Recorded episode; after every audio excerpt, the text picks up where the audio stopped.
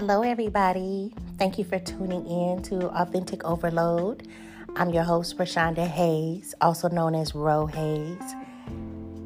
I, uh, well, actually, I want to say happy winter.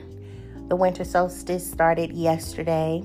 It's interesting though, because when someone said, you know, it's the first day of winter, I was thinking it was already winter because December just like feels like winter, you know, from the very beginning. But in all actuality, excuse me, winter just started December 21st. So um I'm just tapping in real quick, you know, just to give people some encouragement if needed.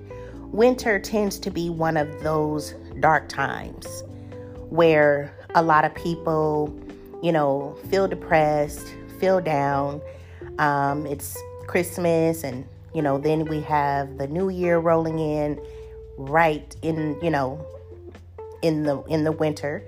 And you know, families are far away. A lot of people still haven't adjusted around these holidays um, after the pandemic.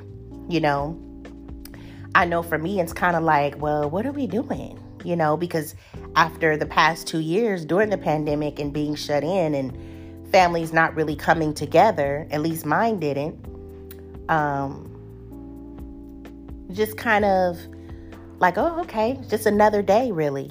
And for some people, it's always been just another day, you know, for those who don't celebrate the holidays. I think as I get older, I'm less excited about celebrating the holidays, you know.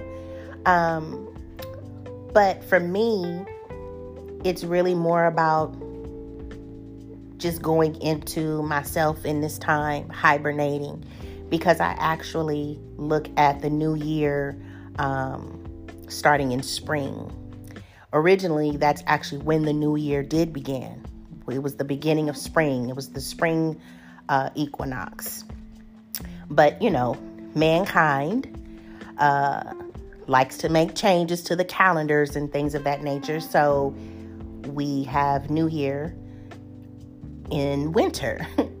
so, but this is just a time to really go inward, reflect, and think about, you know, everything that you've learned, everything that you've gained, even the things you lost, and really give thanks for everything that came and everything that stayed and everyone that stayed.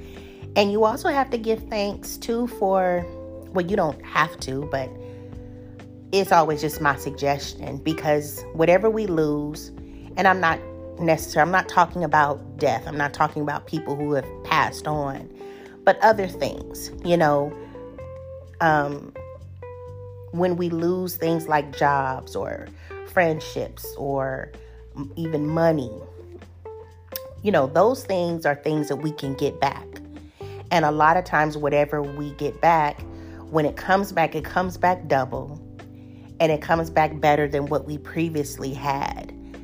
Um, sometimes it hurts to lose, lose things, and then to me, when God comes through with that replacement, then you understand why you had to lose what you lost because you realize that the loss was really only setting you up for a gain. And so, those are just simple things to reflect on in this winter time, creating some new goals. Um, you know, a lot of times, like, you know, right now people are trying to create their goals going into January 1st, right? For me, I'm creating goals and taking my time and setting intentions for how I want to come up out of this winter time, um, which is more like a hibernation time for me. There are animals who hibernate during this winter season, you know, and to me, it's a good time to hibernate because it is cold outside. And although here in California, we get practically all four seasons in one week, that's how it's been lately these years. But to me, it's still a good time to hibernate and just do whatever inner work we need to do, a lot of reflection, um, for me, I do a lot of writing during this during this time, a lot of reading, a lot of journaling, and just unwinding. you know, unwinding and um, introspection. So,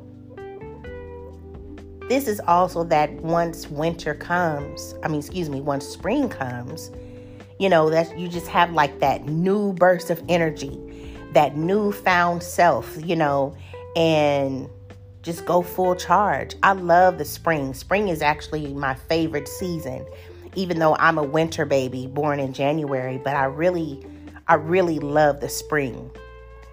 And so I'm looking forward to springtime and bringing in my new year during that time.